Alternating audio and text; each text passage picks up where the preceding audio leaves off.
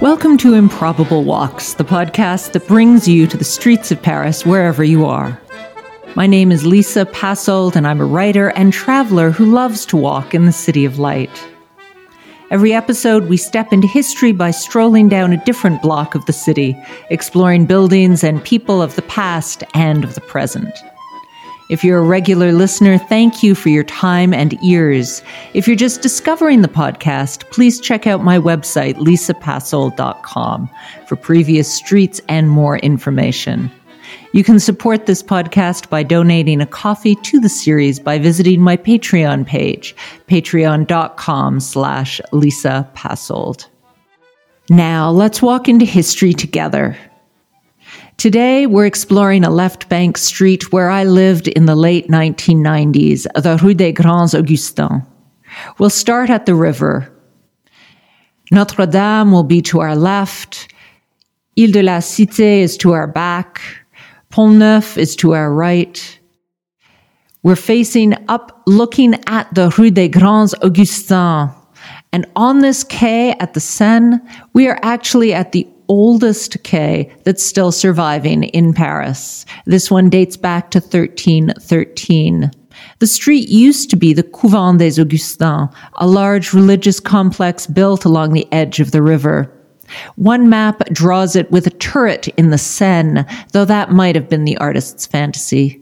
The main building of the convent was destroyed during the revolution. The site was very deliberately turned into a poultry market. In the late 18th century, we might have stopped in this small street with its grand name for a quick bite to eat. Why? Because a fast food joint called La Marmite Perpétuelle established itself here. The marmite, which means a stew or simmered soup, specialized in boiled chicken and beef with consomme, to eat in or take away. Locals used to say that the fire never went out beneath the marmite in Grands Augustins. So in the late 18th century, there was fast food here. And that's also when this restaurant on the corner started serving more elegant food. This is the restaurant La Pérouse, which claims to have been founded in 1766. Today, standing on the quay looking up the street, you'll notice the beautiful dark panels of the restaurant on the corner of Grands Augustins.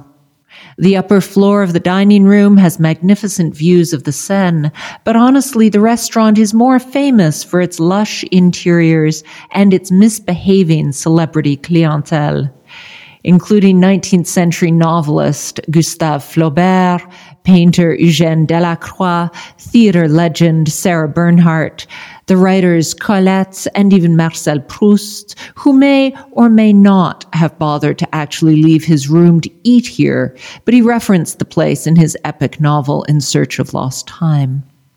Legend also holds that 20th century singer Serge Gainsbourg met the love of his life, Jane Birkin, here, though I'm not sure that's true. The restaurant is named for the naval commander and explorer La Pérouse, who disappeared during the reign of Louis XVI. In fact, rumor has it that on the morning of his execution, King Louis XVI asked, Any news of La Pérouse yet? The answer, of course, was no. There are various places around the world named for La Pérouse and even a lunar crater with his name. And in this restaurant, you can toast the mysteries of life and the sea with a glass of champagne in the recently renovated main floor bar. The private upstairs dining rooms remain an excellent choice for an illicit tryst or two. Gentlemen in the 19th century used to arrive by secret staircase, while courtesans scratched their diamond jewelry in the mirrors to test for authenticity. When I visited 20 years ago, those ancient mirrors were still hanging on the walls. I haven't dined there since, so if you go, let me know if the marks are still there. Let's walk a little further up the Rue des Grands Augustins. Let's think about light and color at number three.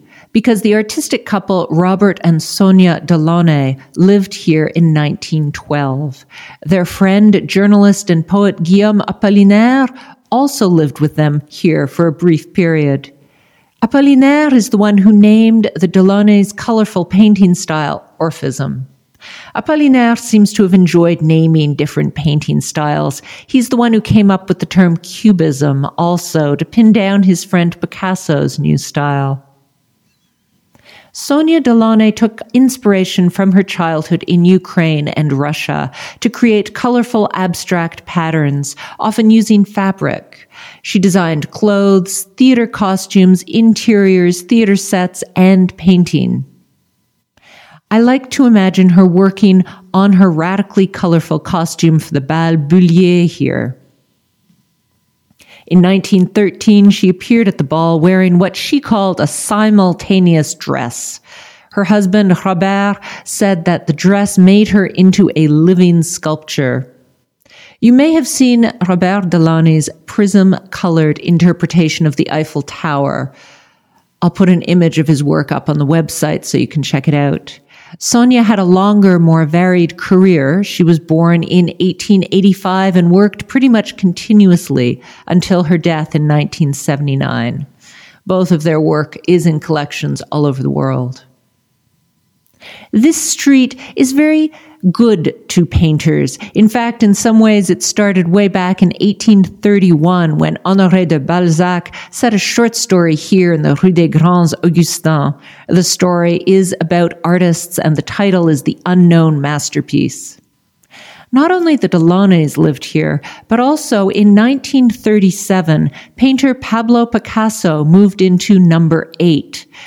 Here in the Rue des Grands Augustins, there's a very large old Hôtel Particulier or mansion, and it was somewhat crumbling even in the 1930s.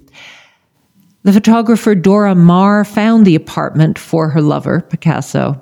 You've probably seen photographs she took here.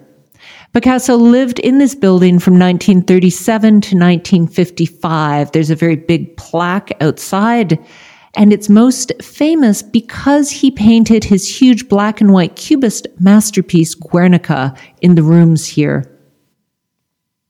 The painting began as a commission. The newly elected Spanish Republican government asked Picasso to paint something for the 1937 Paris World's Fair. The official exhibition theme was a celebration of modern technology. But in Spain, civil war had broken out. On April 27, 1937, Hitler supported Franco's troops by bombing Guernica, a town in northern Spain. This is the first time an aerial bombardment was used against a civilian population, and it lasted three hours. Hitler was taking advantage of the situation in Spain to test his new bombing techniques for the war to come. Why here?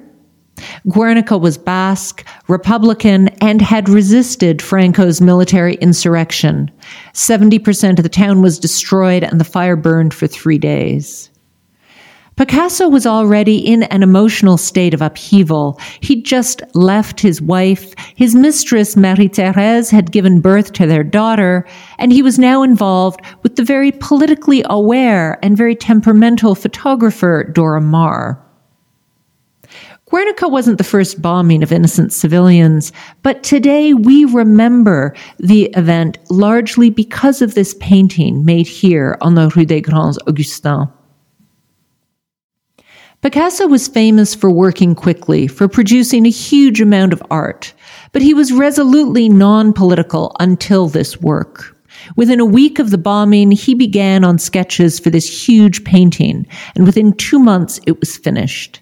The canvas is a very long piece of unbleached muslin, and while he worked, Dora Maar photographed his process.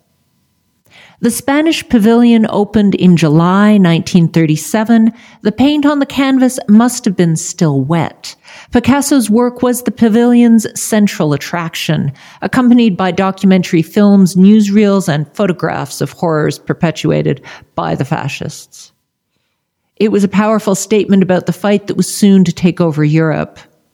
In the 1940s, a famous story has a Nazi officer visiting the studio on Rue des Grands Augustins during the occupation. The Nazi is supposed to have stood in front of the painting of Guernica and asked the painter, Did you do that? And Picasso said, No, you did. But the story isn't true. Picasso admitted to a friend that it was entirely hearsay. They say I said that, admitted Picasso, but who is he to deny a good story? In fact, after the show in the Spanish Pavilion in Paris, the mural was sent to New York on a tour to benefit the Spanish Refugee Relief Committee. As wars spread across Europe, Picasso officially loaned Guernica to the Museum of Modern Art. He stipulated that the painting should stay in New York on exhibition at the MoMA until the death of Franco and the reestablishment of public liberties in Spain. So the painting stayed at the MoMA, and in fact, as a small kid, I saw it there. Picasso died in 1973, having never set foot back in Spain. But finally, in 1981, Guernica went home to Spain. So it was from this point on the Rue des Grands Augustins that this great anti war statement was launched into the world. As we keep walking, look down. Keep an eye out for a cast iron plaque at foot level on the opposite side of the street from Picasso's. You'll notice the plaque has a ship, the crest of Paris. This is a late 19th century sewer marker and one of the few that survives in good condition. At number eight, in a very old building, you'll notice scratched on the stone a mark that begins the reign of Louis XIII. In 1961, this became the Michelin starred Relais Louis XIII, a restaurant named for the king. But this is where the small Prince Louis XIII was crowned after the assassination of my favorite French king, Henry IV, who was killed by a Catholic extremist in 1610. When I lived on this street, I used to imagine the prince being hauled out of a tavern and told his father was dead, long live the king. But the prince was only nine years old at the time, and back in 1610, this building was not a tavern. It was part of the religious complex. Since Louis XIII was only a child, the first few years of his reign were of regency with his difficult mother, Marie de' Medici. If you want to read swashbuckling accounts of his reign, read The Three Musketeers by Alexandre Dumas. Be sure to wear feathers in your hat and a sword in your belt and be prepared to die for honor. In fact, Dumas used this street as an address for a character in one of his less famous novels, La Dame de Montsoreau. Let's continue up Grands Augustins to finish at the corner of the Rue Saint André des Arts, which is usually thronged with tourists walking between Saint Michel and the Rue de Buci. If you look up at the street sign at the corner of Grands Augustins and Saint André des Arts, you'll see a crossed out altered street sign. This is left over from the revolution. All across the city, as revolt broke out against the church and religion, people laboriously scraped away the word saint from in front of street names. So here, Saint André was crossed out. Statues were also decapitated. You'll see the blank where the letters for saint were chipped away, and you'll also see the old street sign there on the stone. I like to imagine someone hanging off the balcony here, but maybe they had a ladder and traveled around the left bank, chipping off offending saints. I'll finish the walk just half a block backtrack down at number 13 Rue des Grands Augustins. This is Mariage Frères, the magnificently atmospheric tea shop, and this is my favorite location. Mariage Frères actually dates all the way back to the tea business coming in under the reign of Louis XIV in the 17th century. But the company that now exists was founded by two specific mariage brothers in the city of Lille in the north of France in 1854. The company has been completely restructured several times and now it's a vast international company. I was amazed a few years back to walk past a shop in Tokyo. Back when I lived in this street, I was drinking tea pretty much constantly. And I have to say, this is still one of my favorite places in the world to buy tea. The shop still has a sense of mystery, which I appreciate, especially on cold, rainy afternoons when night seems imminent, even at two in the afternoon. Ah, February in Paris, a gray season. Perfect for a cup of tea. If you enjoyed this improbable walk, please subscribe to the podcast. For photos and details of today's walk, please visit my website, lisapassold.com. Thank you so much for listening and for stepping into history with me. Until the next time we go strolling into Paris together.